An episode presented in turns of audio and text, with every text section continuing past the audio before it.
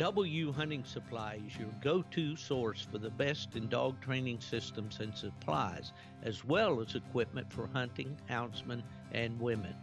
We've served dedicated dog owners and avid hunters across the nation since 2000, and it's our mission each day to continue offering you exceptional products and outstanding customer service. At W, we're not just suppliers. We own and train our own hounds, and we regularly use the products we sell.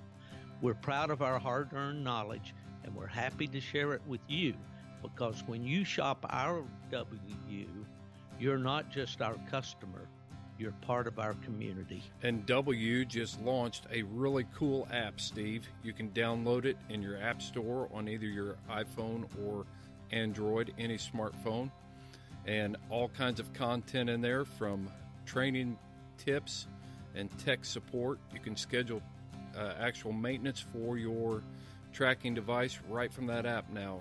Sign up for an account, download that app, and start tracking W anywhere that you have cell phone connection. And you can find all information about W Hunting Supply at www.dusupply.com.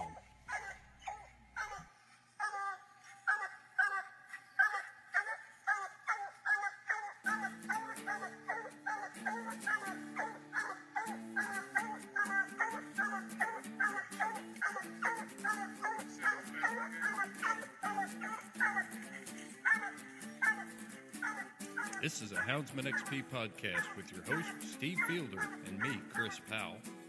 If you're ready to up your game to extreme performance, sit back, buckle up, and hang on for another exciting episode of Houndsman XP.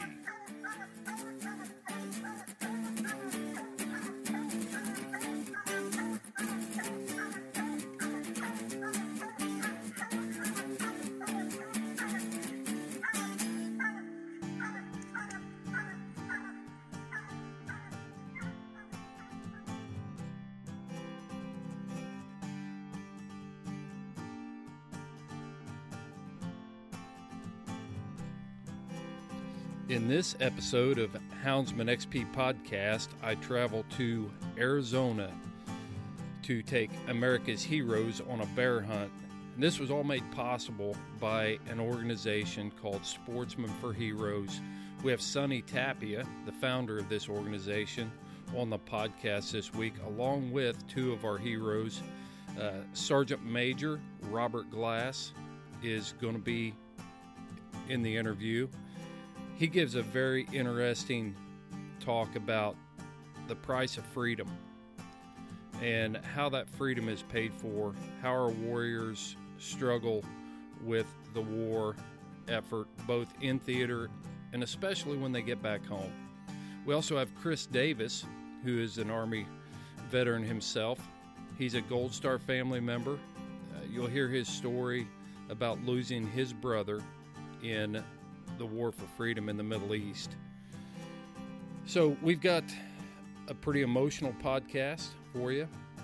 It's going to be very uh, different than other podcasts we've done, but I think it's important that we talk about these things and we, we see what the real price of freedom is here for, for our freedoms to hunt, to bear firearms, to have this great thing in the United States called conservation we're going to talk about conservation issues. Robert gives us some insight on his experiences in Africa and how hunting is so much different.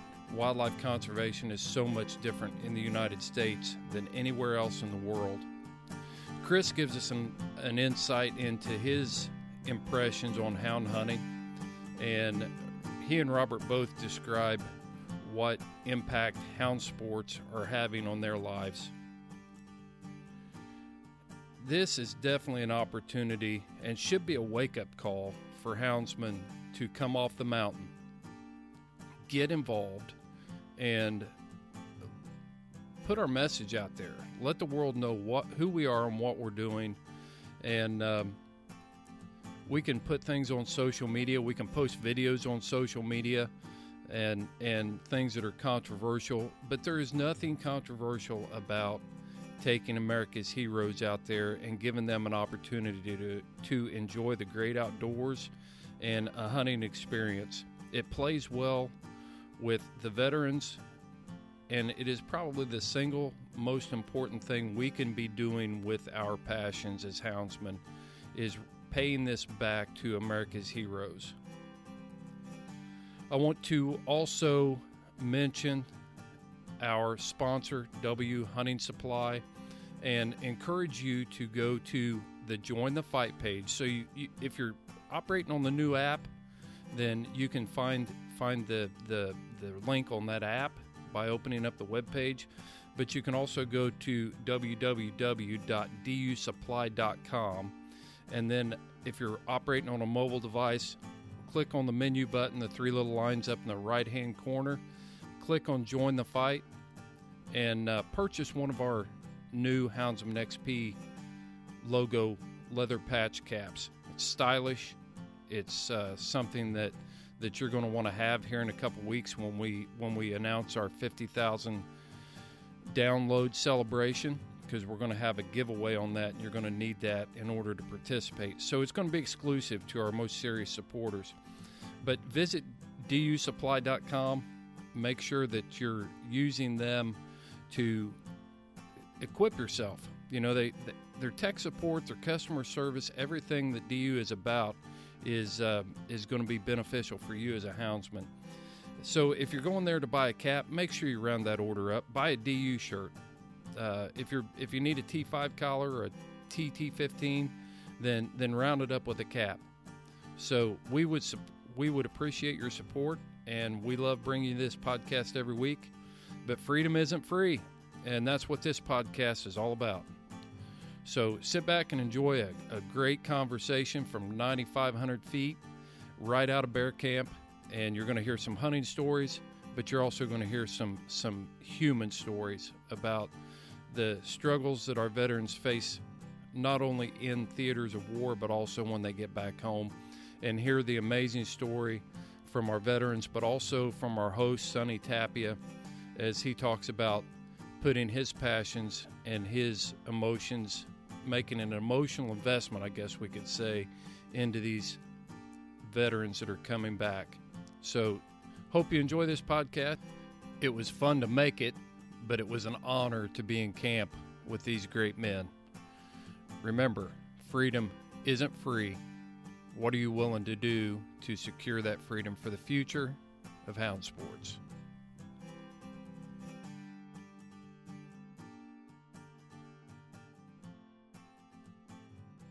Welcome to the Houndsman XP podcast. We are coming at you live from 9,300 feet in an undisclosed location in Arizona. And uh, this is a pretty awesome experience we're having up here in Arizona chasing some black bear this week.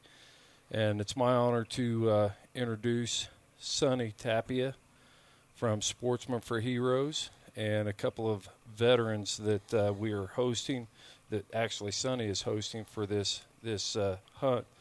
So it's been an awesome experience, Sonny. I can't tell you enough how honored I am for you to reach out to me to come out here and participate in this hunt. So Sonny, how are you doing today? Thank you. I appreciate you uh, having me on, and I, I, really appreciate you coming all the way from Indiana to to uh, mess around with us. You know, oh, it really means the world to us, and I know it means the world to these vets. Yeah. So we got two veterans with us today too, and and uh, we'll just go around the room here and kind of check in. And and Robert, you want to start out? Yeah, I'm uh, Robert Glass. I'm a retired sergeant major. I did 23 years in the Army. Um, Spent about 18 years in fifth group, third year, uh, three years in the third special forces group. Um, I think total combat time probably around six years. People talk about how many missions and deployments they've been on. I'd be honest with you, I quit counting them in numbers. I just count them in years. And that was actually you know time I spent in combat, but time I spent overseas. You know, out of 23 years in military, I probably spent 18 years somewhere in freaking you know downrange in some Arabic speaking land that's the language that the military taught me, you know, and we were hunting bad guys, training good guys, and uh, trying to hold up uh, democracy and a freedom for our country. So when you say special forces, Robert, you're actually give us a little more specifics on. So, so when people hear the word special forces, you know, news they they get it wrong all the time. But if you hear the term special forces, you're actually talking about an Army Green Beret. And that's the only special forces unit in the world. And when you talk about special operations, you could be talking about a Navy SEAL. You could be talking about a person in the uh, in the recon forces and the Marines, or they have a special operations in the Marine. And different special operations, even the Rangers, they could be considered uh, special operations. But when you hear special forces, first thing that come to your mind they're Green Berets, and uh, just think about the movie Rambo. You know, I have a lot of predecessors that uh, that's what they look like, man. These are a bunch of badass freaking guys. You know, is protecting your rights and protecting your freedom. Yeah. And Chris. Well, that's a tough one to follow. So, should I have introduced you first? so I'm uh, I'm Chris Davis. Uh, I was in the Army for eight and a half years. Uh, 10th Mountain Division. Uh, did a deployment to Iraq with them. a little place called Triangle of Death. Uh, beautiful place, shitty people. but so then left there, went to USASOC for a while, which is the Special Operations Command. worked in the support for a while with them and then I uh, went to long range surveillance on Bragg and uh, 82nd Airborne Division and got out back in 2012. Or no, 2014 is when I got out. Yeah, so, but you're still serving.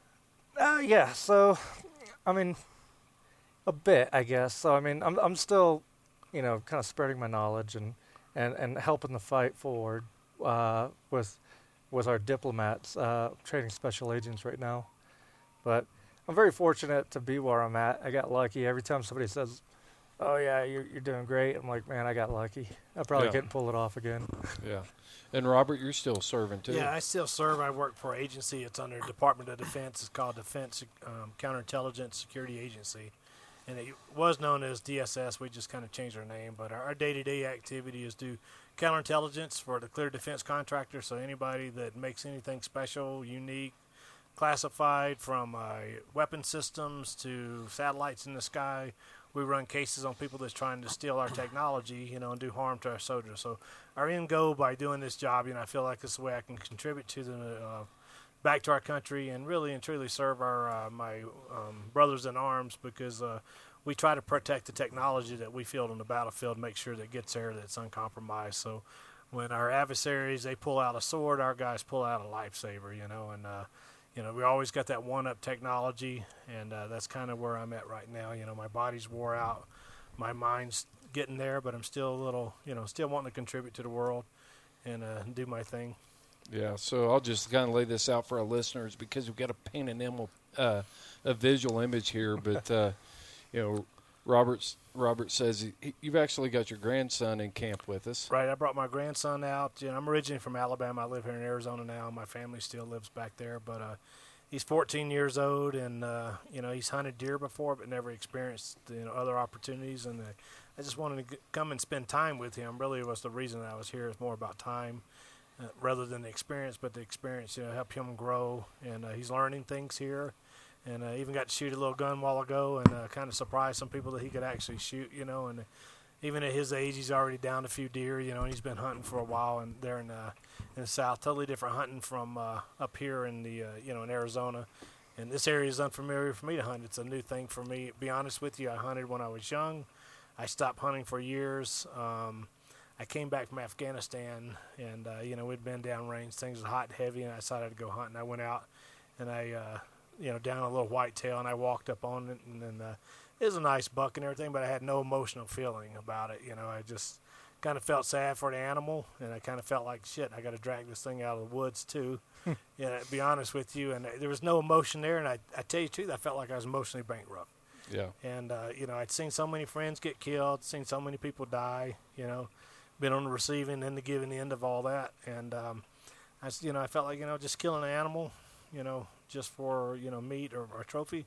It just didn't feel right in my heart at that time. So I quit hunting for about uh, I guess about 10, 12 years.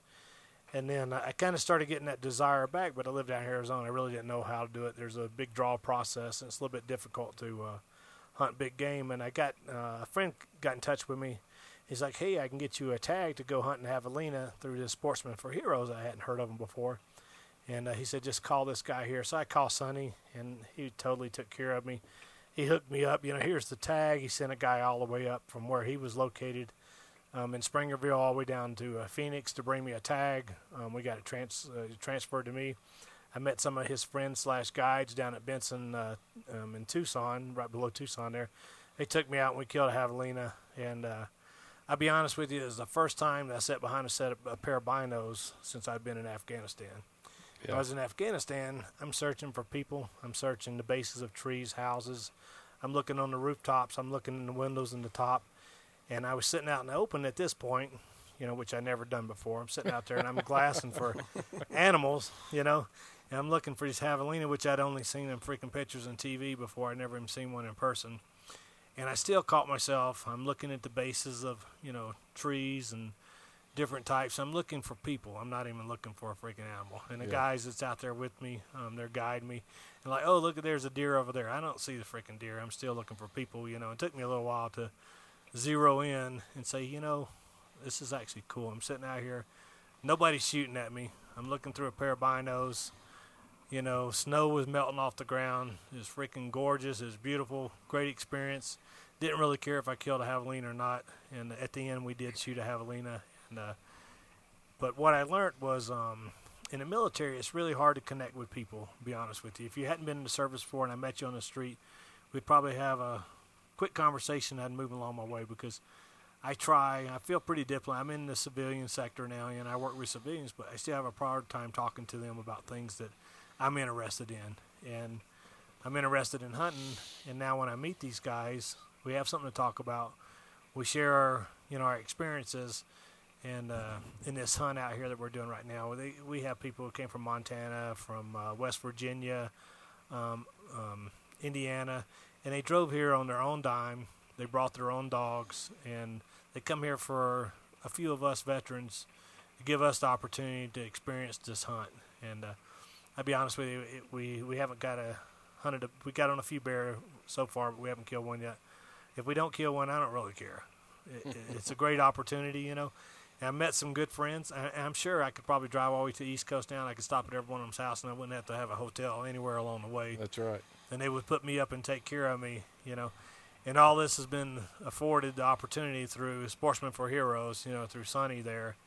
And uh, he's actually kind of rekindled a fire in my heart that I haven't had in probably 15 years. Yeah. Well, I want to take it back to Sonny because none of this would be going on without you, Sonny. I want to talk about your foundation what you're doing for uh, you know what's what's your what's your mission for for sportsmen for heroes? You know what do you hope to accomplish with this foundation? And uh, just take it away. Well i'll tell you the first how it how it all evolved when i was a young kid. I my father wanted me to go into the military.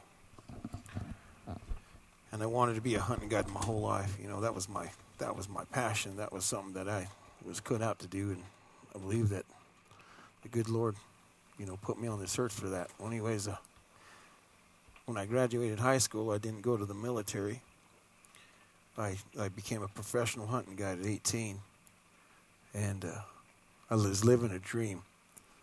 And I really didn't know what the price of freedom really was at that time. I knew that we lived in a country that was free, but I really didn't know why. And I was guilty for that. And I think there's a lot of people out there that are they don't really know what what the price is.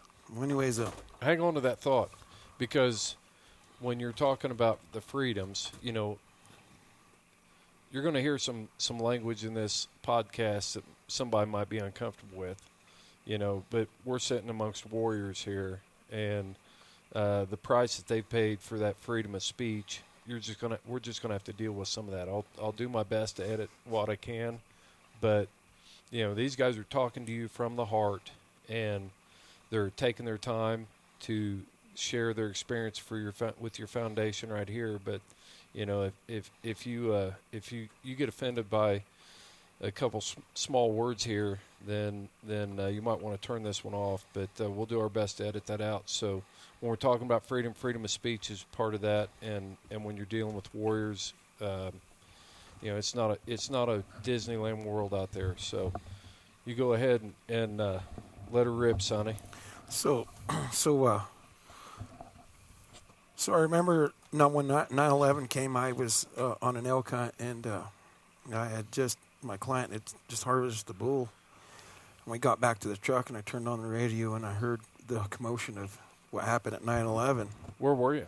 Where, where I was in the Gila of New Mexico. We Okay. were elk hunting, and uh, Seems like everybody remembers exactly where they were that day. I mean, I can, I can recall that too. We were uh, canine training that day. Had a couple guys lined up for, um, for training partners to lay tracks and do different stuff, and and I was on US 50 right there, uh, westbound, just outside of Versailles, and and you get this little blip, you know, a plane hit the World Trade Center, and then, I mean, it went from that to us canking the whole mission for canine training that day and, and heading to the sheriff's department and watching the news. So right, you know, and uh, that that client had made kind of a, a bad shot on that on that bull, so I wanted to give him some time, and we went back after he found out about the listened to that on the radio. We went back to the lodge, and everybody was glued to the TV, and I remember, you know, watching over and over the clips of the planes hitting there and people running, and I told the client that I was going to go back and get that bull that we had wounded and gave him enough time. And he was so shaken up he didn't want to go. And I said, I'll go myself. So I went and took care of this bull, and it gave me a lot of time to think about what was really going on. It was kind of eerie. There's no airplanes in the sky, nothing flying, nothing. It was just weird. I was actually out. I coon hunted a couple nights, and where I live, you know, we live right outside of Cincinnati, and so we're right in that flight pattern of of Cincinnati CVG, Greater Cincinnati Airport.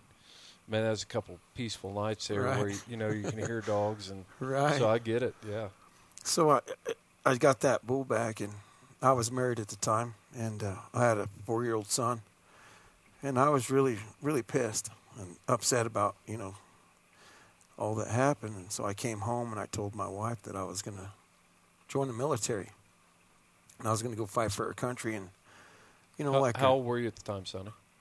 You remember? I was, I was probably 30, 26 or 30, somewhere around there. I don't know exactly.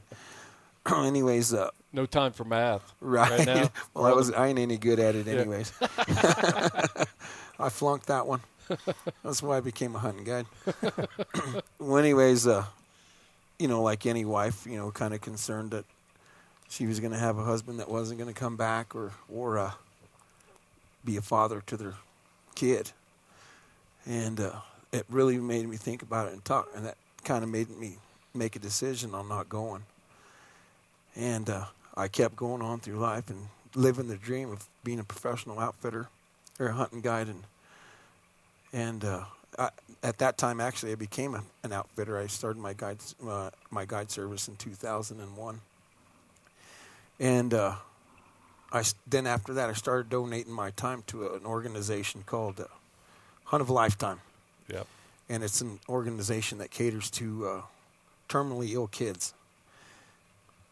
And you have these kids for like five five days, you know, and you're, you're spending time every day with them, and you re- you you kindle this relationship, and you know that any day that those young lives could be gone, and uh, I took five or six of them, and not one of them were alive, and they were all anywhere from eight to 18 and it was really tough on me. You know, I'm I kind of get emotional when, when it comes to that stuff because you know I that stuff really tears at my heart. Well, anyways, uh, so I kind of switched gears and I started donating to uh, organizations that cater to uh, veterans. And the first group I had was a was a veteran that was a he was wounded. Uh, he was a double amputee, and I'd never been around that before. You know, and we were on a bear hunt, and this guy was one of the toughest guys you ever come across. He didn't want never. He he was like walking around on his knees, you know. And if you picture going over these logs and all that stuff, he didn't Right. want none of us to help him. And we're like, well, let us help you. He's like, nope, I'll do it myself. This is tough country. Tough country, you Yeah, know. it and is. you know, a lot of blowdowns and and and uh. So we were out one day and the dogs were uh, rigged and we turned out and we had bear treed and I got as close as I could and we got 400 yards from it. But you know, in in in this kind of country, 400 yards when you're on your knees is That's forever, right? So I told him that I was going to hightail it to the tree, and he had one of his battle buddies with him that was on the hunt also, and uh, uh, I had a, some other guides helping him while I made sure that this tr- this bear didn't come out of the tree. So I stayed there, and it was probably one of the one top five biggest bears I've ever treated in my life. Yeah. And you know, I'm on awe at this bear, and his buddy comes up and he's looking at it. He's like, "That's awesome!" And and then about 45 minutes later, here comes this vet, and it he come over this log and come around this tree, and when he come around that tree, he looked up at that bear, and I guarantee you there was there was about eight of us, and not one of us had a dry eye. Yeah. And from that moment on, I knew that I couldn't not donate my time to veterans, you know, because it's for me, it, it's something that because I never served, I felt guilty. So this kind of gives me a little bit of peace of mind and give me give me makes it feel like you know I, I actually did something for the vets, and uh, I love it. It's my passion, man. Yeah. It really is, you know. And Well, nobody can nobody can argue that. I mean, I'm I'm sitting here first time in your bear camp here with these veterans, and and uh, how many volunteers have you got?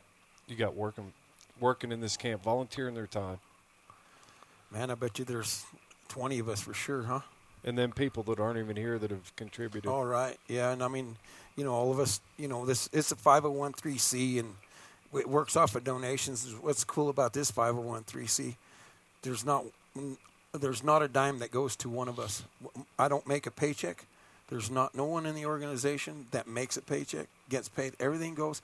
The only money that that that the donations go to is for tags, if a guy can't afford it, or meals, gas, and all the supplies that it takes to run these things, and everything else is is uh, straight into the foundation. I mean, if somebody starves to death death in this camp, then they're not very motivated to eat because I mean, it's there's there's food here. You've got cooks here.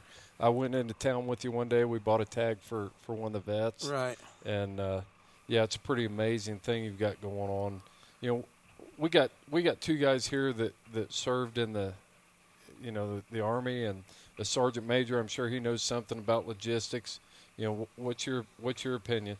I, I tell you truth, I look here, I'm kind of wild by first we show up, tents are set up, you know, and I'm a guy, I I don't want anything for nothing, you know, I'm still able body. I mean, I move slow, I limp around, I wear a brace on my freaking ankle. On my I'm going to tell know. you though, to, to paint this this visual image. If you met Robert, I mean, this guy, He's a house. yeah, he is. He's got free. Chris, you've known him since how, how old were you when you when you got to know Robert? I've known Rob all my life, man. He uh, he's been around forever. I can't I can't remember a time without him, honestly. Yeah, so, Uh, him and my dad, you know, best buds growing up, coming up in the in the SF community, and uh, I remember I just looked at them as giants, man. He still is a giant. Yeah, yeah, for sure. Yes, I, I, I tell you about Chris's father. Him and I served together in uh, Special Forces. We went through the Q course together, and Chris was three years old when we first met.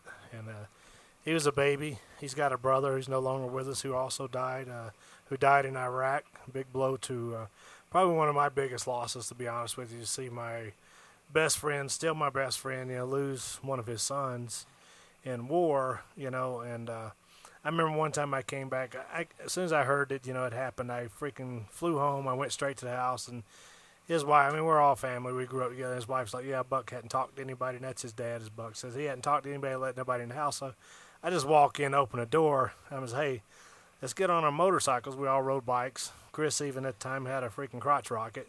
We ride American made shit, but you know it takes a little while. He rides a Harley now. It takes him a little while to come around. I said, you know something, man. I said, I don't think Steven would want us to freaking sit around here and mourn his death. I said, let's freaking go celebrating his life. So we jumped on our motorcycles. We went to Myrtle Beach. Um, From where? know, and we were in uh, Fort Bragg, North Carolina. Okay.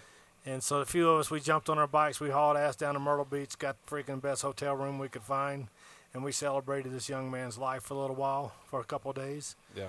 And then we all gathered up and we went to Arlington and uh, we put him in the ground with the fucking best honors and the best people you could ever imagine. You know, and uh, that's the way people should be honored when they uh, give their life for our country. You know, and uh, the damn thing, you know, crazy it is. The kid was born, uh, was died on the Fourth of July. Um, at the time he died, Chris, his brother, was in Afghan or in Iraq with him. His mother was in Iraq as an EMT, as a contractor the poor kid's grandfather was in Iraq. Um, he had gra- he had uh, retired from air uh, for I think American Airlines or one airlines as a mechanic, but he was working over there as a generator mechanic. And uh, so the poor kid gets killed, and he's got his brother, his mother, and his grandfather all serving in fucking Iraq. You know, excuse my language, but how much more patriotic can a family be? Right. You know, Right. and just amazing. They put him all on the airplane, flew him into Dover, you know, and brought his body back. And uh, most people don't know. I'm kind of talking. I don't even know if they really want to know, but uh, they brought the son back to the uh, TMC where his mother actually worked, you know, and she knew he was coming and knew he had passed, and she was actually one who uh, cleaned him up, you know, after the incident. He took a grenade to the head. You know, it wasn't like he was. Uh, you know, got hurt and you know squashed between two vehicles in some convoy or some shit. You know, he was out there doing what men are supposed to do. You know, serving his country, and so it means a lot to me. I've lost a lot of good friends, but that one always sticks out because it was my best friend's son. You know, the rest of us, for me, you know, we're all doing our job, but he was kind of like a kid of my own. I watched him grow up. You know, and Yeah. uh, when you watch someone that you care so much about and their family suffer, you know, it's uh, it's pretty traumatic. You Yeah. know, and uh, it's uh, I don't know if Chris wanted me to talk about this. You know, um, You guys have talked to about it him. before? yeah, no, we- I, I always love people to talk about him, and I mean that's that's the way to keep his memory alive, right? Uh, he died a warrior. I'm doomed to die in a car accident or an old man. so Right. I mean, he he'll he'll be forever remembered a warrior. Yeah. No doubt. No doubt. You know, that's a that's another big thing that I love about Sportsmen for Heroes that you know when these these warriors come back to to uh, civilian life, you know they they've seen a lot of things that that none of us have ever seen, and uh, they have nothing in common with us about because we're we've never seen that. anyway, so I've have talked to a lot of them, and they and and I, the first question that I ask a lot of them whenever I uh, meet them, and we're one on one, I ask them. I says, "Why?" Because I always want to know this because I want to kind of, I kind of want to have a science to this, I guess. I'm like, why do mo- to a lot of veterans turn to suicide? And it's crazy that most of them say the same reason why.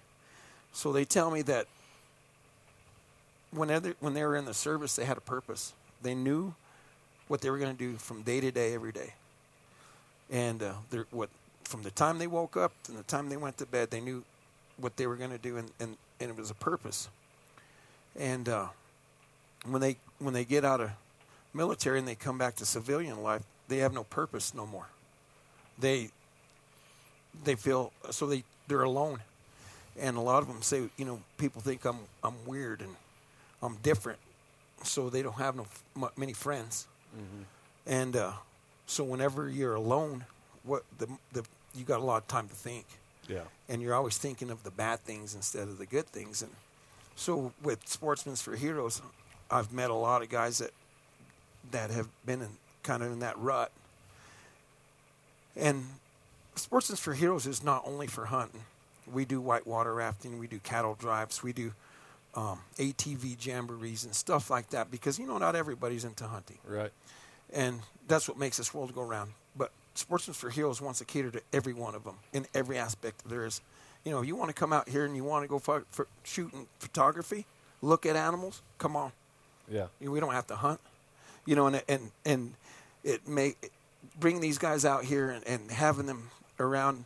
You know, people that care about them. It, it gives them a sense of purpose again, and and they feel like they're wanted. And and it, it's just crazy how they light back up. Well, it- I want I want to keep I want to keep that thought going, and I want to come back to that because I want to talk about the changes that you've seen in some of the veterans that you brought here from the time they hit camp to when they leave. okay. But uh, one of the things that I want to go back to is understanding the the things that veterans coming back from a theater. You know, I I can recall coming back. Well, you know, I'll just take this right back to training completely changed when Desert Storm started. You know, at, at the time there hadn't been any major conflict. You know, you're just going through the motions. You're hitting hitting your, your marks on your training, different things like that. And then when it was going to war, then then the training completely changed. You could see everything was ramped up, and different things. And and uh, or, you know, I said I was 20, 21, I guess, at that time, and uh, you know, I said my goodbyes when when we went into went into our our training queue there and our, our sequence for training. You know, mom, dad, I'm I'm leaving. You know, and then the company commander decides he's going to give us a three day liberty at Christmas. You know, after I'd been training to go to war for a month, you know, just a month. And mom still says that's the weirdest time she's ever spent with me in her life. You know, they all came down to to uh, North Carolina and and uh, we went to Topsail Beach and and I was really disconnected. So even with people that I'd known my whole life, I was looking at them and thinking I have nothing in common with you right now. Have you guys ex- have you experienced that, Chris? Yeah. So coming home from Iraq was a little different for me. Um, my deployment was cut short. Uh, we were there for, well, I was there for a year, but then we ended up getting extended. I remember when that happened too. That was that was a kick in the pants, man. And so we got extended for 15 months, but it didn't even matter for me. And so uh, one day, company commander came in and told me what happened to my brother, and uh, I was out of the country within 24 hours. So coming home was a little different for me. Uh, dealing with the loss of my brother, um, trying to figure out, you know, just trying to convince myself what was the right thing to do, right? Yeah. Uh, you know, I, I could I could go one of two ways. I could feel sorry for myself and woe is me, or I could live a life for two people, and and you know, do the best I can every day and you know, and, and that's where I'm at now. Uh, but it took a while to convince myself of that. Um, had some hard times, but second deployment, coming home from my, uh, Afghanistan, it wasn't too hard. Uh, you know, I came home, lived with my parents for a while. Uh, yeah. I, they they lived right off post, so it wasn't too big of a deal. My mom would do my laundry, call my roommates. it was pretty. Yeah. It was pretty awesome. I was a young NCO, lived with my parents, so is pretty sweet. Uh, but you know, coming home and recognizing that life goes on without you, and then try to step back in and insert yourself into that, uh, it could be tough. Um, and that's what I, that's what I kind of, you know, I think it was the hardest part was, you know, recognizing that, you know, although you're gone, life back home doesn't get on pause. It, it's moving forward without you. Your kid's growing, your dog's growing. Yeah. You know, everybody's changing. Your friends are moving, and so you're coming home to a different world, and uh, it, it can get a little tough. I know when I came home from Desert Storm, they threw a party for me, and they, mom and dad did all this, and they, I mean, my parents stayed up every night. See, that's that's when CNN was, you know, they took us right into the theater. You know, everybody back here, and and uh, Geraldo Rivera, yeah, yeah. and Wolf or whatever. You know, it's on Fox there now. They were, they were, they were downrange right there with us. That's yeah. right. I mean, they were embedded, embedded right in the in with the troops and stuff. So they spent they spent nights, you know, trying to catch every inf- bit of information they could, and then and then when we got home, they threw this big welcome home party, and they invited everybody I knew, and you know, just like Robert said I mean, it was like I was there, but I wasn't there. Mom still talks, you know, she still reminded me of that. So, you know, Robert, you, you touched on that. Yeah, it's, uh, you know, you come back, I'll be honest with you, for me, you know, I'm from a small town, Alabama. I was just a little country boy, joined the military at 17 years old, and uh, just looking for uh, a different experience, and uh, wasn't looking for a career, wasn't looking to do anything, you know, special and um, it was a fit for me. I like the discipline, you know, I like the structure of it.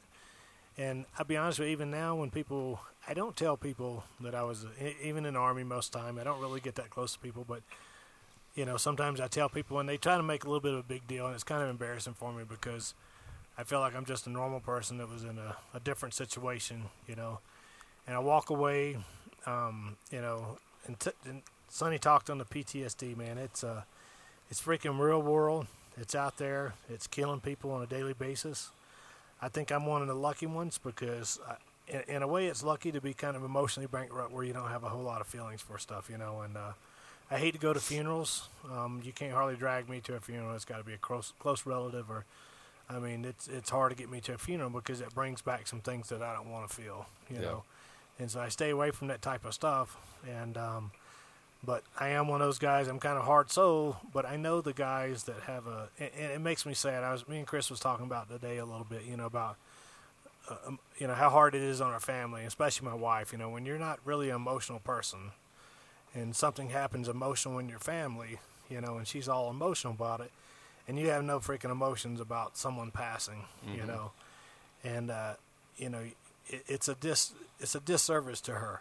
I'll be honest, it's a disservice to her because it should be something that I feel bad about, something I should be crying with her about, you know, something we should be sharing feelings about, and. Uh, I, I mean, I didn't realize I was that freaking bad off. To be honest with you, and one day, me and my wife we were at the freaking racetrack. We got a couple race cars, and we were letting down one of them easy up canopies. You know, those things are kind of complicated. She caught her hand in it, and it's pinching the crap out of her hand. And she's hollering for me to, you know, get it off her hand. Her hand's hung in this thing, and I reach over and I get it, and I finally get it, and I start chewing her ass about having her hand in this spot, you know. And instead of saying I'm sorry, let me see your hand, let me check, you know, because her hand was cut, you know, and stuff. But my natural reaction from being in the military, when someone gets hurt, it would send me into a rage because normally they're hurt by enemy Right. and I'm got to freaking I, I got to react. You know, I have to direct troops. I have to direct fire. I have to react. This I don't have time to sit down and kneel down with this person who may be shot and dying, who may be dead, say my prayers and hold their hands. I, I didn't have that time. You know, we're, we're hope my- maneuvering, we're moving, I hope my wife doesn't listen to this podcast. Yeah, Maybe she needs to listen to it. and oh my God, man, I feel so sorry sometimes for my wife because I am so unemotional about things, and you know, being retired sergeant major, things got to be my way most of the time, and uh, I went through you know a few divorces because I am that way. Typical military thing, you know. When I uh, my last few years in the military, I was divorced. And I said I never would get married again while I was in the military because I'll be honest with you, I didn't want to put another woman through what our families have to go through. With her husband getting on a plane, getting a phone call, getting on a plane in the middle of the night, going somewhere. And I'll be honest, in the early days, there was no freaking sat phones, there was no email. Yeah. And sometimes I didn't communicate for three months. And she, all she knew, I left middle of the night. And they'd be watching the news because there'd be shit happening on the news, and she knew where I was at. Yeah. You know, because it's fired up, and it's like the dogs are howling. You know, news is going off. She knew I was, she knew I was there, and shit was hot and heavy. You know, she's waiting for that freaking chaplain to show up. Yeah. Because that's what they do when we're gone, man. They're waiting for the chaplain to show up, and uh, you know, and I said I never would put you know another woman through that, and I didn't. I got I got divorced the last time. I stayed single until I got out of the military, and thank God I found this lovely woman that I'm married to now, and she puts up with me. She really she tolerates, you know, all the baggage that I brought from that into our marriage. You know, and, Got a little uh, background noise from a a big lot- diesel firing up right there. yeah, we got some camp movement going on out there. You got it. Part of it lies at 9,500 feet. Yeah, it's moving out. Yeah, and you know we.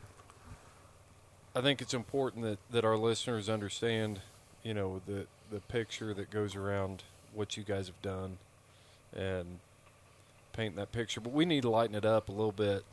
you know. yeah, this is a little serious. You know, We got to, you know, we gotta make fun of something. Yeah, or I mean, you know? military wasn't all bad, man. I tell you, I love it. uh, pe- pe- people Don't- hey, people make a big deal about it. but don't tell a story about Germany. No, no, no. but man, people people make a big deal and woes me sometimes. I mean, 'cause it's easy. It's easy to woes me. But man, I got to hang out with my best friends, Yeah, and dude, I knew those dudes would lay down their lives for me. yeah, And you know, you you'll never. And and just like Rob was saying, you know, we're you're not gonna find that outside. But man, like me and my buddies, we still meet up. We still hang out. I mean, we're still good friends. And and we I some of the best times I've ever had was, was in Afghanistan. So I remember stuff that happened from Desert Storm, you know, and I remember the feelings that it took me a long time to reconnect with my own brothers. I got five brothers, or uh, yeah, five brothers and a sister, and and uh, you know, I felt closer to the guys I served with. But I'll tell you this: this is we say all this, but everybody I've talked to in this camp, you know, you talk to to Pixie and Hicks and and the guys who've been here volunteering. Every one of them has told me that that you don't make friends with Sonny Tappy, you, be, you become family. yeah, Yeah, yeah. I mean, like you know, me and Robert, he went on that javelina hunt with uh, with Devin, and I wasn't there because I was on a, a guided elk hunt. Um, he called me up and he, he actually wrote me a letter, and it, and it was it was pretty awesome. And and uh, I'm into Harleys, and so was he. Yeah. And we met up on a Harley ride, and he got to meet my friends and girlfriend, and we got to hang out. And I mean, I, I feel that we're pretty good buddies. Yeah. You know, I can actually call Robert now and say, "Hey, man, I need to borrow your motor home." He'll probably let me do it. Hint. We got some dogs firing up in the background. That's that's the most action we've seen all day. yeah, they, they, must be hungry. It must be. Yeah. right. yeah, I would. You know, speaking of friends thing though, you know, in the military, you, you, do meet a lot of guys. You know, it's really good friends. You meet some guys that's not such good friends. You know, and uh, the one thing that's kind of deceiving about the military, everybody wears the same uniform, you train the same way and everything, but we're all still different, you know. And it took me a long time to kind of figure that out. And I don't connect very well with uh, people that hadn't served. And it's not that I don't think that they're worthy of my friendship. It's just that I don't have that thing in common, you know, with them. And 23 years, big part of my life. And then when I met Sonny out here, you know, he's actually the only person I ever drive sometimes down the road. I'm like, let me just call this guy out of blue and freaking screw with him because he's an alpha male like me, and we can throw shit back and forth at each other, yeah. you know. And, and, it is strange, you know. And uh, he introduced me some freaking awesome people that I feel like that's you know will probably be in my life, you know, be part of my life for the rest of it, you know, out here. Yep. And people I can actually go and uh, hang out with because I'm not a big going to hanging out with people. You know, it's just not who I am. You know, I'd rather have I tell people, and it is true. You know, I say I have less than ten friends, but if I say somebody's a friend, it's probably really less than five. Be honest with you, and that's the guy I can call in the middle of the night, share my darkest secrets with, or if I say I need you to come here and help me do something, that dude will not ask what it is. He'll be on the plane to come there to help me. He'll help you hide the bodies. Yeah, and he'll ask. yeah, I'll be like, dude, bring a freaking shovel and get on the first flight smoking this way, you know, and make sure you're hydrated because we're going to be digging all night. and they'll be like, all right, pick me up in the airport, or where do I need to be? Give me a grid coordinates in the army. That's why give me a, give me a grid, I'll be there. Right. You know, and uh, but it, it is hard. But I I have met that part, and you know, like I say, Sonny's like the first person that I met, and it's not that I feel like he, you know, done me a favor because he didn't feel, make me feel like he was doing me a favor. He gave me an opportunity I hadn't had in a long time, and uh, kind of rekindled this hunting thing, you know, and uh, I like gadgets and shit, you know, like all of us in the military. I went out and bought a bunch of new hunting gear and stuff, and didn't bring none of it out here because I didn't want to get dirty. How stupid is that? You know, I think, and I want to be the rookie walking around in bear camp with a bunch of camouflage on. You know, because the guys he sent out hunting with me, and I'm all cameled up, and these guys walk around in jeans. You know, and, and it's just another day at the park because they know how to hunt. You know, you forgot the hair gel. Yeah, the hair gel. Yeah, I didn't want to release the secret. it's like the locations of the hunt and the hair gel. That's the secret. I ain't gonna tell you what brand it is. But I don't have any hair, so I can I don't use it, but I might rub it on my damn clothes. I don't know. let's let's let's talk about hounds. That's what this is all about, Sonny. Right. right. Uh, you know, what do you talk about? Talk about the hunts we've been doing the last couple days, and and what what our expectations are here. You know, the hound community in in hunting and hunting community in general, but mostly hunting. You know, or hounds. You know, like I told uh, your buddies from Montana come out and hang out with some vets and run some dogs, and they drove 16 hours to come out here, and uh, with no questions asked because we have the passion of, of dogs. And he had told me that in uh, Idaho that the season had just closed, so it was perfect timing for him. And and as being a houndsman, you know that's all you want to do is is get your dogs on on another uh, bear or lion or or coon or whatever it might be, and it, because no matter how many you have treed or no matter how many times you have ran them, there's never enough time. And uh, it is awesome. You know, I got Kelvin uh, from Res Hounds. He'll be here tonight, yep. and he's another, you know, military man like you guys. And you better bring my dog. better bring your dog. yeah. You know, and and all you got to do is ask a houndsman, uh, "Hey, we got to go catch some bears for some veterans or or whoever," and they're all about it. You know, and and that's what I love about it. You know, I I remember when I how when I first got into it, my buddy had been a houndsman for a long time, and and this guy is really good lion hunter, and I used to go with him all the time, and I always just think, man, I want to do that. I want to get my own dogs, and I want to I want to experience that myself, and I tried it a couple times, and then I got right back out of it because there's a lot of dang work, you yeah. know, and uh, because somebody somebody asked me the other day, so I think it was Jason, one of your guys. He's like, "So what's your annual cost on on keeping hounds?" I mean, how do you answer that question? Right. You know, you've got emotional investment, you've got your time, you've got, you know, all the regular vet bills. vet bills, you've got feed, you've got, you know, just gas, I mean, everything that goes into it. So, I mean, being a houndsman's a lifestyle. Right, right. You know what I mean? And I'll be honest with you, Chris. I'm not really a dog lover. You know, yeah, like we talked about You know, like I told you, I, am not a guy that's going to have a, a lap dog in my house, and and I'm just not. I'm not emotional connected to, to dogs but I've have I have some hounds that, that are just my buddies, and I got one in particular that, that I got at eight weeks old from Res Hounds. That his name is Chance, and this guy's my buddy. Yeah. You know, and I mean he's he he gets a real treatment out of all the hounds that I've gotten. It's just you know, say a man's man's best friend. And, you know, I look at him straight in the eye and I'll talk to him. And, and he looks at me and I, I know he's listening to me. And, and then I walk away. I'm like, I wonder what he thought. Yeah. you know, it's well, pretty cool. You know, it's one of those things. You, if you want to say who loves you more, lock your wife and your dog in your trunk and open it in a half hour and see which one's happy to see you. Right.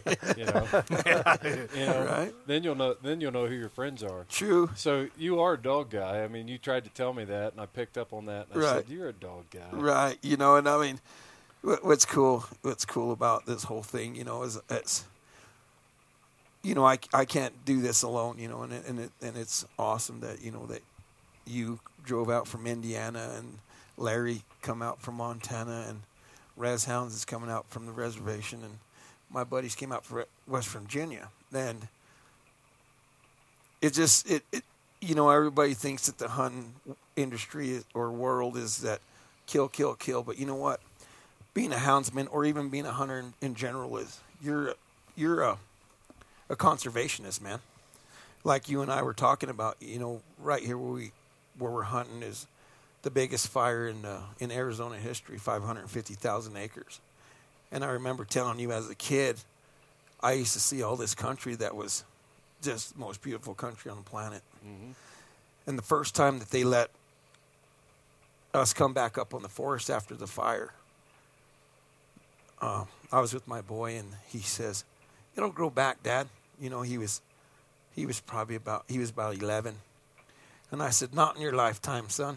You know, yeah. and and we'll never see it the way that I seen it when I was a kid, but and it's it and it's growing back and it's getting beautiful again, but it'll never be like what it was. But for the naked eye, it was probably the worst thing it could ever do. But for for uh, habitat is probably the best thing that could ever happen. You know, and I yeah. talked to you about it because yep. the animals thrived. I mean, we got the grass is knee high. Right. You know, and it's it's beautiful. There's a lot. I'll, I'll tell you. I mean,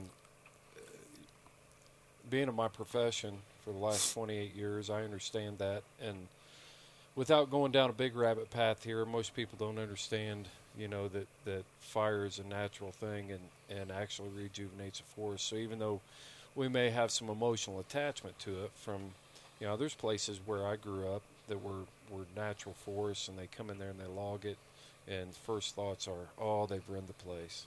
But actually you know that helps rejuvenate that so. It's like I told you whenever I was in just got out of high school I used to cut timber. Yeah. And uh, I used to walk up to some of these big trees, and, and it was kind of bittersweet to cut them down. You know, and after that, because I was so much, uh, I'm a I'm a forest lover. You know, and I I'm and and you know that's one thing that most most people don't understand about sportsmen is we're the original conservationists. I mean, we are the reason why there's wildlife on this landscape. It's not. We got a dog. Can you close that window behind yeah. you there, Chris? so, anyways, you know, and, yeah. and, like you know, and you know, and and and, and hunting. You know, I, I, have the most respect for the the animals we have. You know, and I, my favorite animal is is a is an elk. You know, and and uh, I've taken a lot of people and harvested a lot of elk in my day. You know, and there wouldn't be an elk in this landscape without hunters. Right, right. You know, and I mean, I you know, I, I always give respect to the animal, and and most most hunters do, and uh, people think that we're just bloodthirsty killers, and we're the furthest from that. You know, when you know, like us houndsmen, you know, uh, whether you're a lion hunter or or or a bear hunter, you know we we try we try not to harvest the sows. Yeah. And the reason for that is because the sows are the ones that produce the new the new growth. There's a couple thoughts I want to drill down on there because you know this is about hound hunting and preserve, protect, and promote the sport of hound hunting.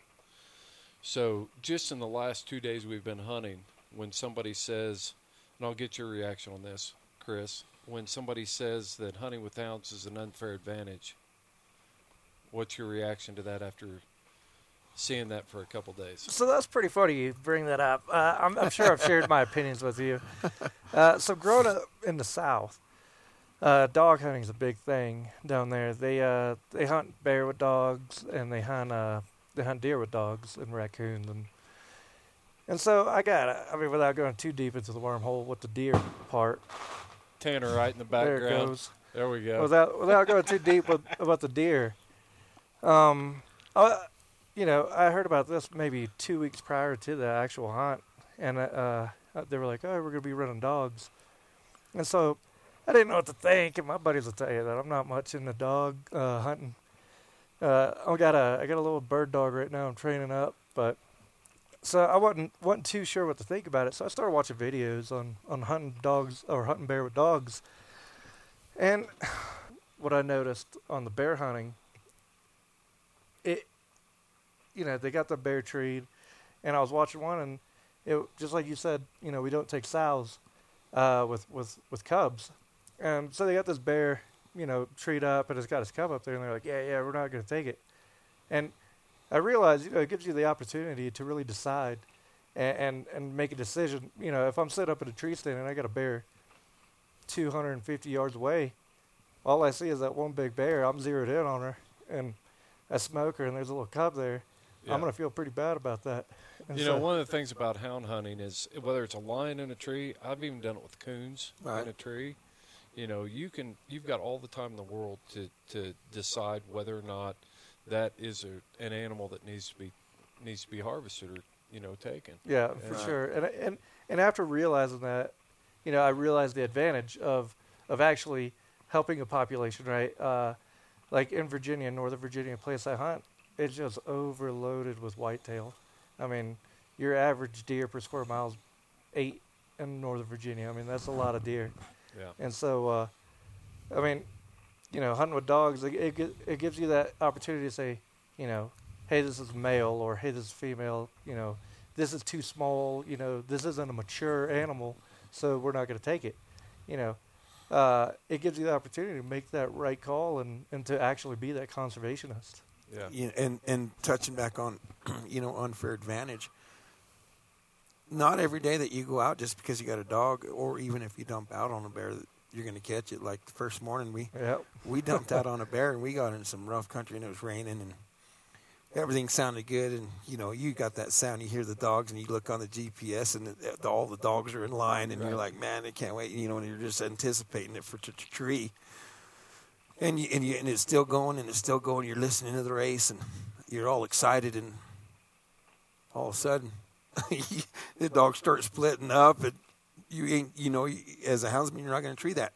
So it's not, you know, people think that it's an unfair advantage, but you know what? In reality, those bears, people don't know that them bears are athletic, and they are, they can outrun. They got more stamina than a dog, and they're just. These, bear, these bears live here 365 days a year. right. I mean, they know every nook and cranny of this country and we're bringing dogs in here from uh, Indiana, and right. Montana, and of course your dogs live here in Utah, right? And and thinking we're gonna we're gonna have an unfair advantage on this bear that that this is his backyard and yeah. he does this every day. right, know? right. He's he's used to dealing with threats. He's, he's pretty well adapted to his environment here. I'll be honest from my perspective too on uh, deer hunting or you know hunting with dogs. I grew up in the South where we hunted some with dogs, and I was real young at the time, and uh, you know, they go put us out around a plot and run dogs through it and scare up the, the deer, you know, and we try to shoot at them. Most of the time, everybody missed anyway because dogs are running full, or the deer running full blast, you know, because the dogs are on the hills and, and uh, you know, guys couldn't shoot for crap anyway. But uh, I thought it was a lazy man's way to hunt, to be honest with you. And then we get out here and then we're driving along, you know, and I see how much work that it takes to train a dog, vet a dog, you know, feed a dog, try to maintain this dog throughout a year for this short period of this season. And it kind of baffled me in my mind a little bit today to how someone would put so much work into trying to have a dog, you know, that would do this for just this short period of time. And I was like, you know, there ain't nothing easy about this. It's not easy man's hunt, you know. I could go sit up in, a, like most people hunt bears, go sit up in a tree, you know, with a feeder underneath me or with a with a bait trap, you know, wait for him to come and put out bear, trap, you know, cameras or cameras and figured out his time and stuff like that. That's probably way easier than going with someone who's actually got dogs, who's got to take care of them and train them. And I'll be honest with you, today, the dog was in front of us. You know, he's walking down the uh, the trail there and he's sniffing. And I was amazed this dog's holding his head high.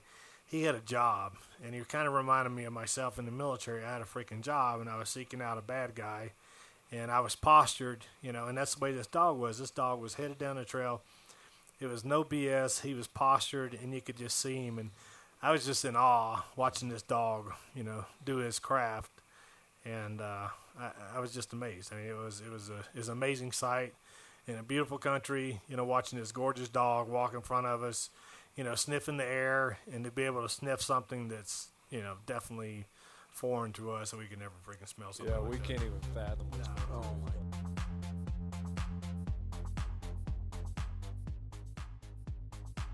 As houndsmen, we share very unique needs when we make a decision to relocate, especially when it comes to finding a hound friendly environment in which to live. REMAX Hall of Fame realtor Evan Harrell is a houndsman himself, and he and his team understand your relocation needs as no one else can. With so many things to consider before you move, Evan can help you find just the right location anywhere in the country whenever you decide to go and will even help with the process of selling your present home. And Steve Remax Elite Realty is based in Franklin, North Carolina. Evan Harrell specializes in residential sales and especially in helping people like us to relocate to the locations we choose anywhere in the United States.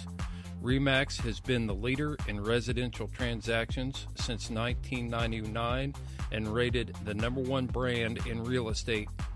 Evan has been named top producer four years in a row and Chairman's Club recipient in 2018.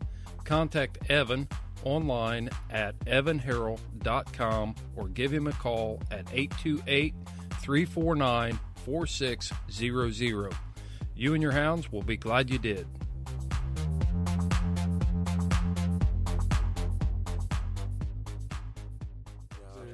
It's, it's and these aren't big dogs we're talking about. These are not big animals, and you're about to put them up to a 250 bear.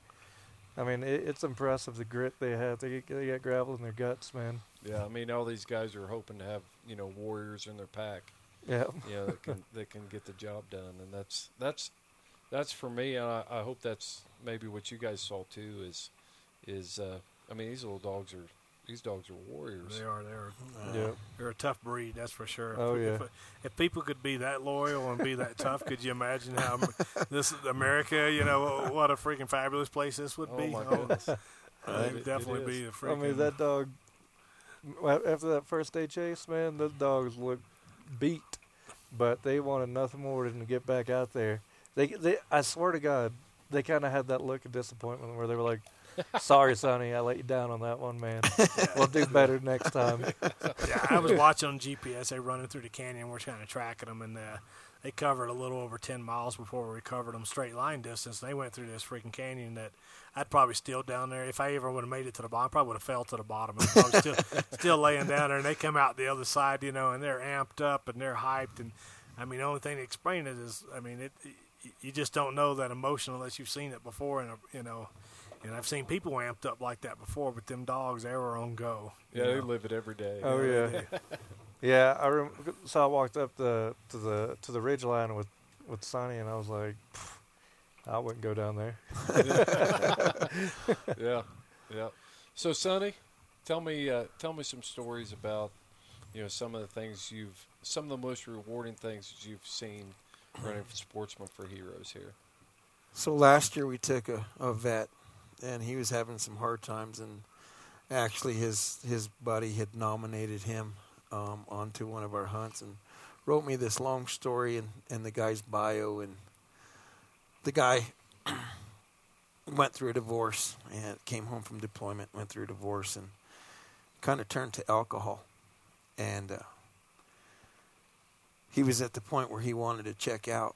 Well, anyways uh, his buddy wrote me this story and i read it and I, I called the guy up and we were at that time we were giving away a uh, a Kodiak blacktail hunt in Alaska, and uh, one of my board members, Shane Tunnel, actually took this guy, and uh, they he got to kill uh, a couple nice blacktails, and and they were out on this on Kodiak Island all day because you would get dropped off there, and it, it, I don't know if you've ever been around a Kodiak black brown bears or not, but I haven't. But I hear the story from the vet's um, point of view and Shane's.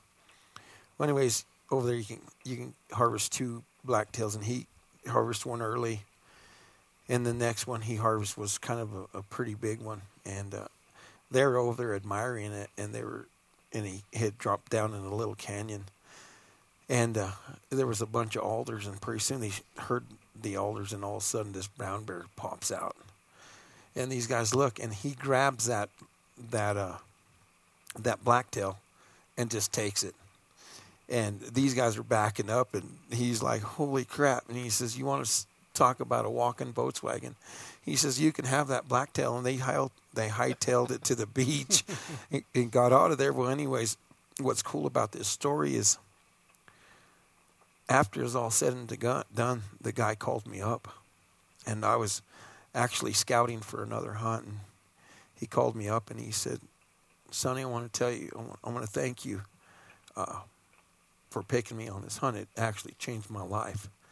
And I said, how that? How was it, Michael? And he told me that story about him uh, being an alcoholic and uh, losing his family. And he said, you know, I, I knew that my family cared for me. He said, but I never realized that there was people out there that don't even know me that actually care about me and care about who I am and what I did. And I'm going to make you a promise. And I said, What's that? He says, I'm going to try my hardest to quit drinking. And uh, I told him, I said, You know, Michael, I says, that really, that's why we started Sportsmen for Heroes for stories like this. Because we want to make sure that you know that there is people out there to care about you. And alcohol or drugs are not the answer. And to this day, him and I talk quite a bit on Facebook, and and uh, he's he's changed his whole life, man. Yeah. And he he's a better version of of himself, you know. And and and like I always tell everybody, I said, you know, I I can't change everybody's life, but if I can ch- make a difference in one person's, I'm a I, I'm a winner. I'm a winner, you know.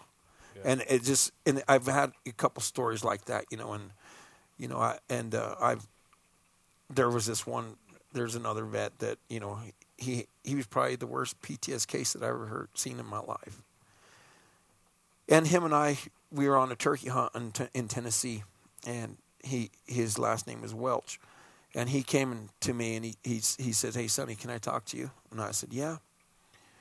and he and there was this lake around by the lodge that we were staying. We walked around this lodge, and he says, "Will you think of me any different if I tell you something that I've never told anybody in my life?" And I said, and I looked him in the eye, and I said, "Let me tell you something, Welch." I said, "I just barely know you." I said, "But I'm going to tell you this right now. I don't just care about you, man. I love you, and I want you to know that."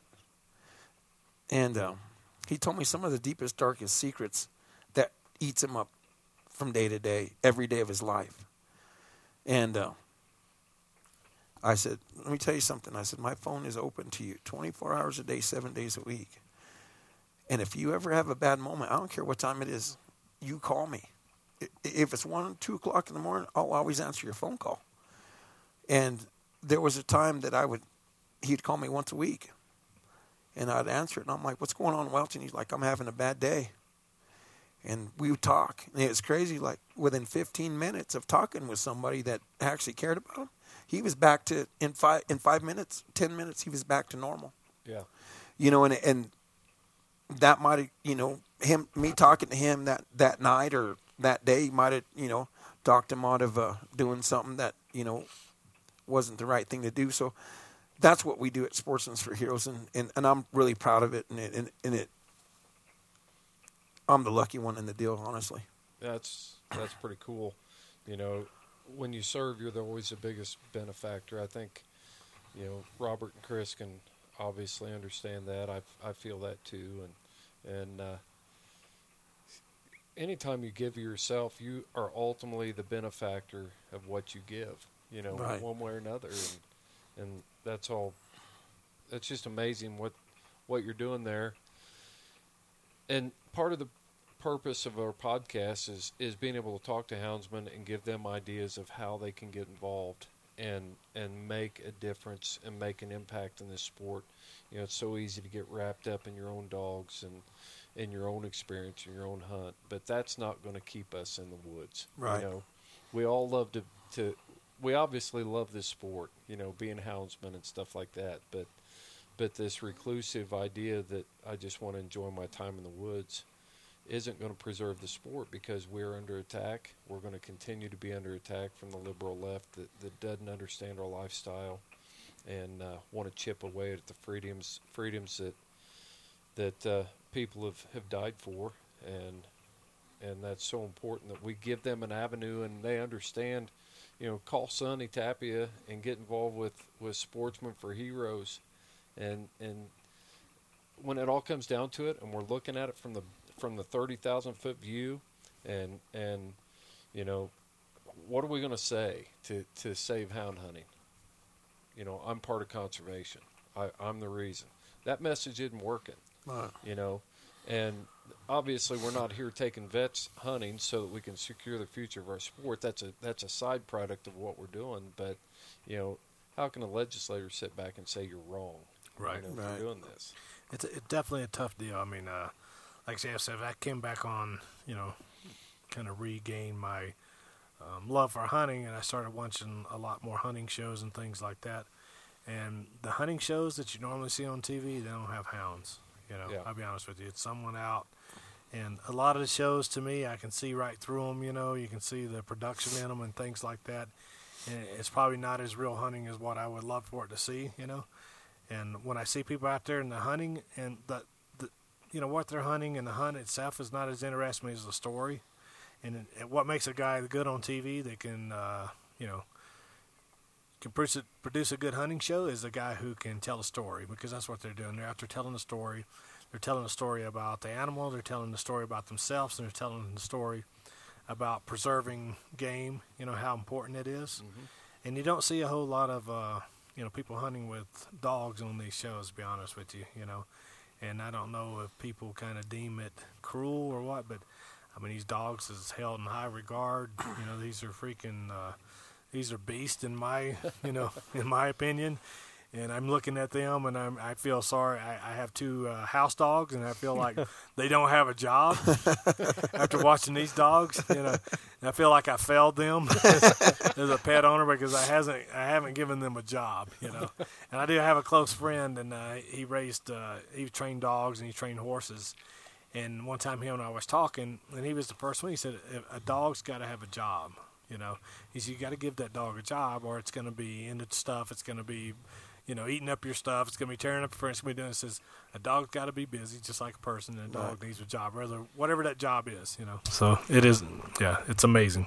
Chris, I want to talk about you know what what Robert said about you know there's not a lot of um, hound hunting shows on TV, and, and you know I I've done a lot of uh, um, hunting shows with uh, big outdoor companies, and uh, I asked them about that, and they said that people the uh, lefties frown on that, so they kind of stayed away from it, and I think that it's time to uh, actually put it out there and show that show the, the, the lefties that it's it's a whole different uh, uh, it's not what they think you know in other words.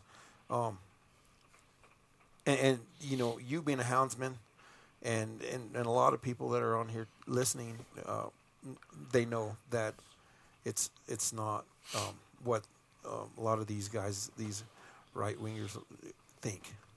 Well, left wingers. Left wingers, yeah, yeah. so you know, to share share a story from just our hunt here. So yesterday morning, we're trying to, you know, we're we're uh, trying to rig a bear, right. and we're coming down this into this uh, ravine, and and there's a we see somebody on the trail in front of us. You know, we get up there close to him, and uh, uh, we realize that it's a you know it's a guy that's trying to spot and stalk black bear. Season opened yesterday, and uh, we stop, we talk to him, we ask him if you know, make sure he's they're in an emergency, stuff like that, uh, and then we, of course, we're outpacing him. We get in front of him and we, we head up the trail, and here this guy comes up. You know, he's coming the same direction we are, and here he is, and I could tell he was frustrated because we'd cut him off from his from his hunt, and so we decided to turn around and get out, and get out of there and let him enjoy his part of the hunt. I the the regret I have is not stopping it and having a longer conversation with that guy and explaining to him, letting him walk down that trail thinking that you know we were interfering with his hunt because it's going to take every one of us to preserve the sport of hunting. Whether you're hunting with a hound, whether you're hunting over bait, whether you're hunting deer, rabbits, lions, or you know, if you want to trade, f- train a dog to hunt field mice, you ought to be able to do that in this country. Right. And and we're going to need every person we can get, and we've said it a thousand times on this podcast, but five percent of the population in the United States are hunters now. Five percent. That's it. That's it. Five percent. You know that that's what's cool about you know you know um, Robert he his kid his his grandson's 15 years old and he's he's it's an experience that he has never been to in, in his life, and, and I think this will make a big difference in his life. I do too. I talked to him for a little bit today, Robert. He was uh, he's he's just never experienced anything like this, and, and for you to bring your grandson to an or, to something like this, I remember when I was 14 and going for for my first deer camp. You know, it was I mean it was completely chaos. You know, but but it's something that stuck in my mind. So when we start drawing these elitist attitudes like I'm a traditional bow hunter or I'm a I'm a spot and stalker, I'm a long range shooter, or I'm a houndsman. That's not going to cut it when it comes to preserving the sport. So when we're out there and we're houndsmen, we have to represent ourselves. We've got to to step up our game and represent the group as a whole because we can't afford to be individuals anymore. The individual's not going to not going to be able to withstand the onslaught of, of the anti-hunting movement. Like they say in the art in the in the service, two is one and one is none. You know, we all have to be one.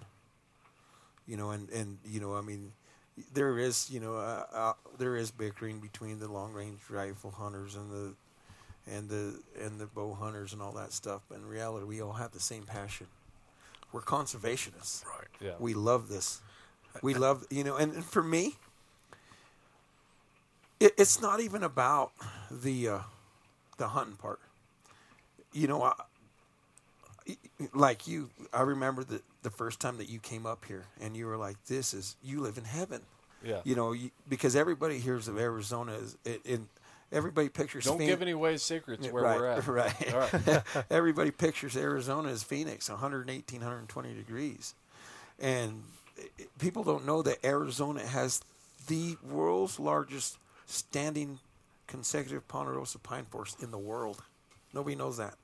And you, you for one, you were like, "Wow, this is so awesome! I would have never thought." And and I'm proud and I'm happy to share that with you know you guys and and the guys from West Virginia. They're like, "Wow, man, we would have never thought that." You know, and and and, and being a hunter, you love that, and I love the smell of the mountains and just the beauty of the sun rising and all that. That's that's all part of the hunt. It's not going out with my weapon and, and you know and, and harvesting. It's it's all part of that, man.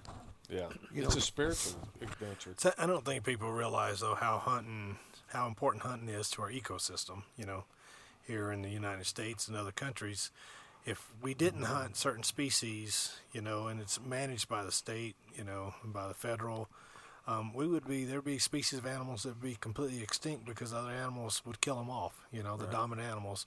So we, by balancing that species in an ecosystem, you know, it's a balance, and that's what they do, and they manage that. And people think, oh, you just go out to the woods, you know, and you kill whatever. It's not the way it is. I mean, it's a, it's way far more complex than what people realize, and how well that the game is managed, you know. Mm-hmm. And I mean, you can go online here in Arizona, you can tell, you can look it up, you can see exactly how many animals was killed in each area last year. You know, you can see what to predict. There's a lot of information out there. Um, so I get it's it's way more complicated and way more sophisticated, you know, than what people think. You know, Robert, probably more than we even realize. You you, know? you were telling you were talking about you know being in being in Africa, and and your experience over in Africa and hunting in Africa. Was it as structured? Oh no, there. Well, I was hunting. Uh, I was in Kenya, and I was in the military at the time. We were out. Uh, and be honest with you, we were doing these things called a med cap, and we would go out to these villages where they'd never seen a, a white person in their life. And we would take special forces medics and doctors, and we'd go in and we'd provide medical care. And uh, we were in there and we were pulling abscessed teeth. They were doing just general, you know, um, we even we would take uh, what we call vet caps in there, and we would go in and uh, deworm their animals and provide some basic vet services for them. And they, you know, they'd have cows out there that looked like they were starving to death because they were eat up with worms, and they'd never been wormed in their life, you know. So we'd take vets in there and we'd be we'd line them up and start deworming their animals, you know, to regenerate them. And so when I was there, they gave us opportunity to um, to do some hunting, and all the animals, you know, we were out in the middle of nowhere, and animals that we were harvesting, we were actually feeding the uh, the uh, military, and we, I was working with the uh, Kenyan Commandos, which is supposed to be equivalent to the uh, Army Special Forces, you know, and they were all airborne guys and stuff. But uh, we would go out, and, and most of them were Muslim, so there's a ritual when you kill an animal, harvest animal that they have to go through before they will eat it. And uh, it was pretty. It was a great experience for me to get to go on a hunt and you know not and see it from the indigenous eyes because those were the guys that was leading us on these hunts, you know, and they were putting us on top of the animals. And um, you know, some animals that you see people standing by a, a, a, big lion. You know, it's nothing I would ever desire to try to hunt as a lion. I just, I just, I don't know. I just think they're the king of the of the world. They shouldn't be hunted. You know, I'm a lion myself. I don't want to be hunted. I feel like I'm a walking around lion, you know, in this society. I'm just yeah. happen to be a human lion, um, you know. And I had opportunity, like I told you, to shoot a zebra, and I felt like a zebra was just a striped horse, you know. And I guess some people would love to have that rug on their wall because they look cool, but to me, it was just a striped horse, you know. So if I harvest an animal, it was for eating.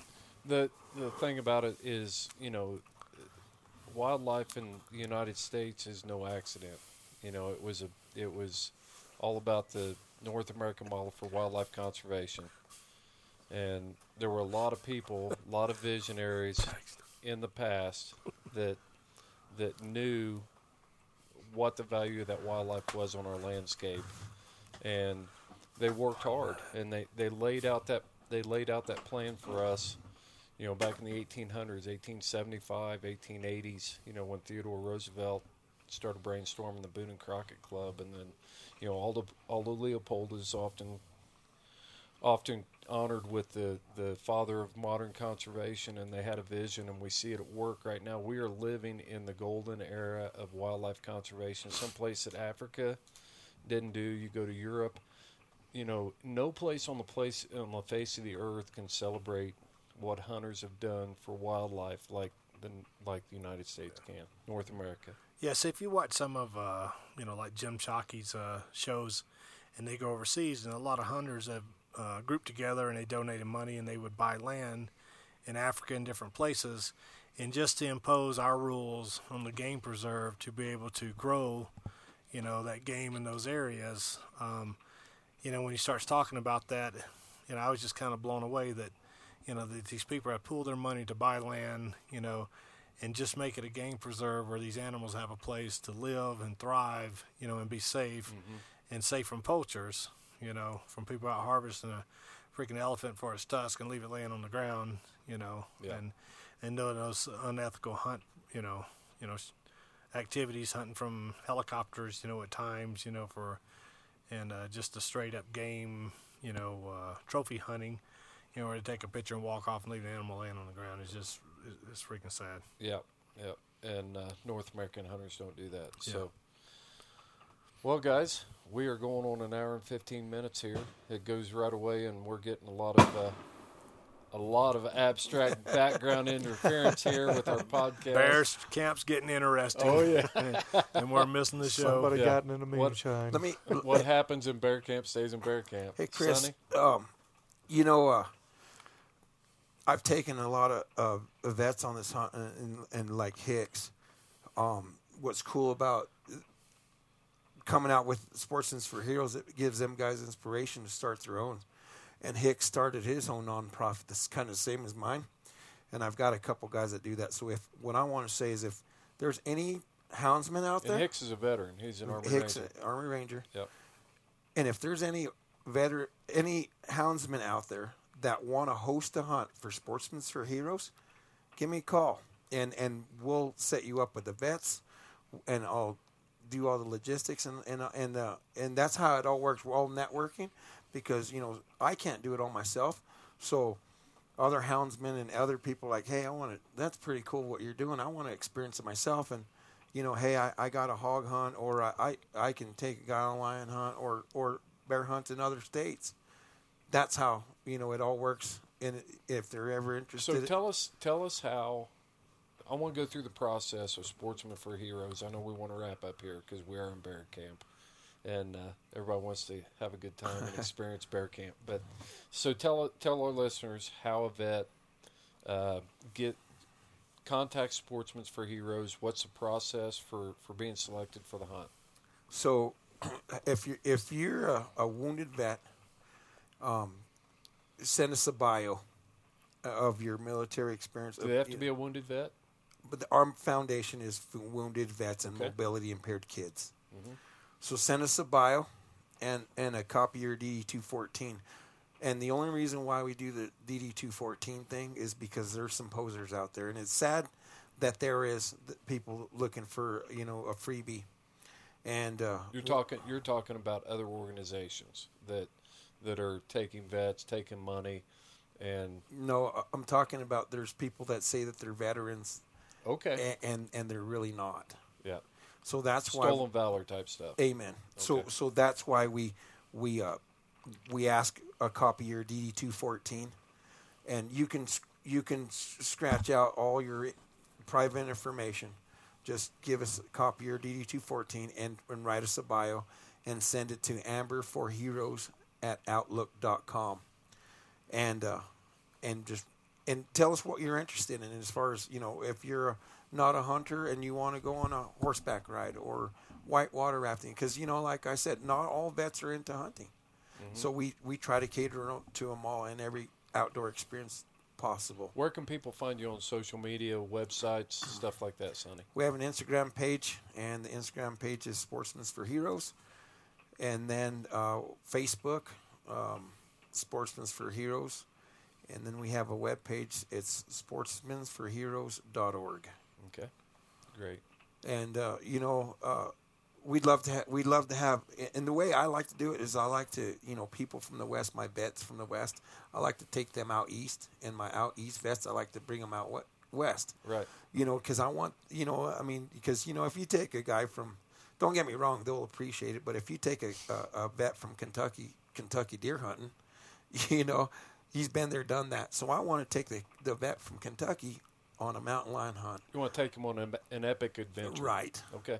And yep. that's what we try to do. We try to, and you know, and I mean, you know, everybody has has some type of a, of a disability. There's not a disability that's that we will not. You, if you want to go on elk hunt and you're in a wheelchair, we'll make it happen. Awesome. That's you know? awesome. Well, let's get some concluding thoughts. We'll just kind of go around the room here. Do you got anything you want to throw in, Chris, as a concluding thought? yeah, your I mean, experience? My my opinion has definitely been changed about about running dogs and houndsmen. Uh, the work, I mean, like I said, you know, I'm, I'm training a little bird dog, so the work y'all put into these dogs, and these dogs are doing it for you. They're doing it to, to not let you down, and uh, it, it's amazing. And, and I definitely res- have found a new respect for the sport, and uh, I definitely I love seeing those dogs work. Hopefully, we'll get some more dog work tomorrow. Yeah, yeah. the been, weather's just been killing us. It has been.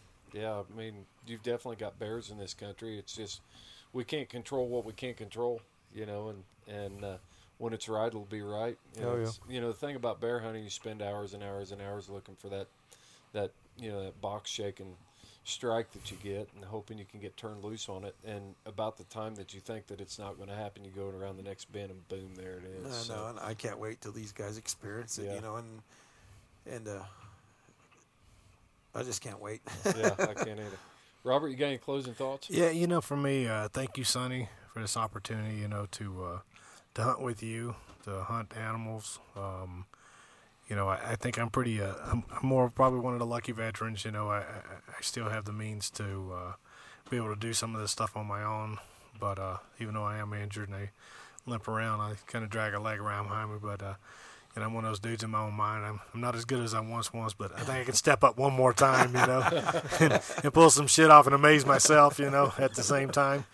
And uh, the opportunity to hunt, and like I say, I'm kind of new to getting back into the hunting world, and uh, know, hunting with hounds. You know, I appreciate uh, you know you bringing your dogs out here, and all the other people. And I, be honest, I thought everybody here was hunting for themselves a bear to start with. You know, on day one, and I realized that everybody was out here to help. Basically, kind of three individuals. So we got a camp of 20 people.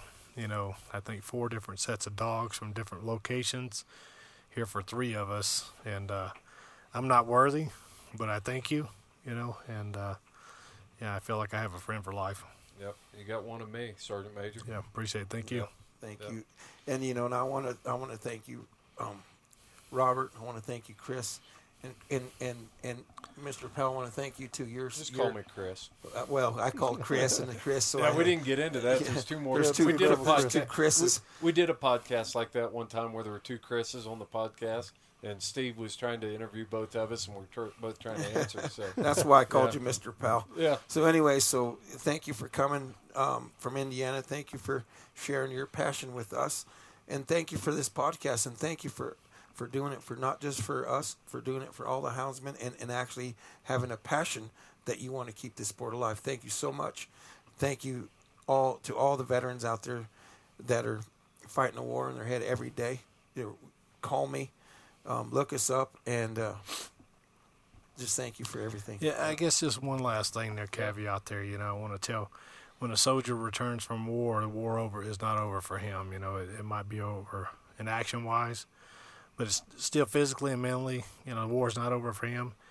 And a lot of soldiers have some problems, um, you know, with PTSD.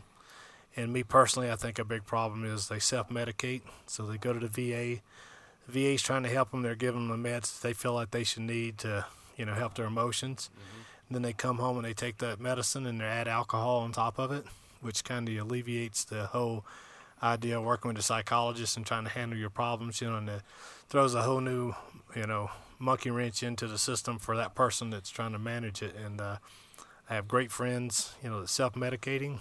And uh, so if you see a veteran out there and they're struggling, you know, listen to their story, hold out your hand, shake their hand, and uh, that goes a long way. Yep. Well, I will wrap it up on this podcast with uh, telling I'm honored to be in in camp with not only two great warriors, but you know also you, Sonny. I appreciate you inviting us out to be a part of this event and and uh, uh, you know record the podcast with you and and and just capture this whole experience. You know, it's been awesome, and and that's the ben- like again, the benefactor is me. I'm in beautiful country. I'm with great people, and uh, I can't thank you enough. So, I would really in, encourage any veteran that's that's looking for looking for an opportunity not to self medicate, but to medicate here in these mountains or wherever they have you can take them.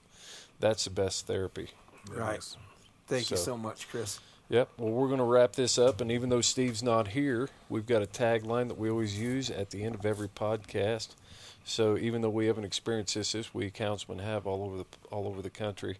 You know, you got this track going down through the country there, and and the race splits, and, and two different guys standing there on the mountainside. And, and the best advice is, Sonny, you follow your hounds, and I'll follow mine.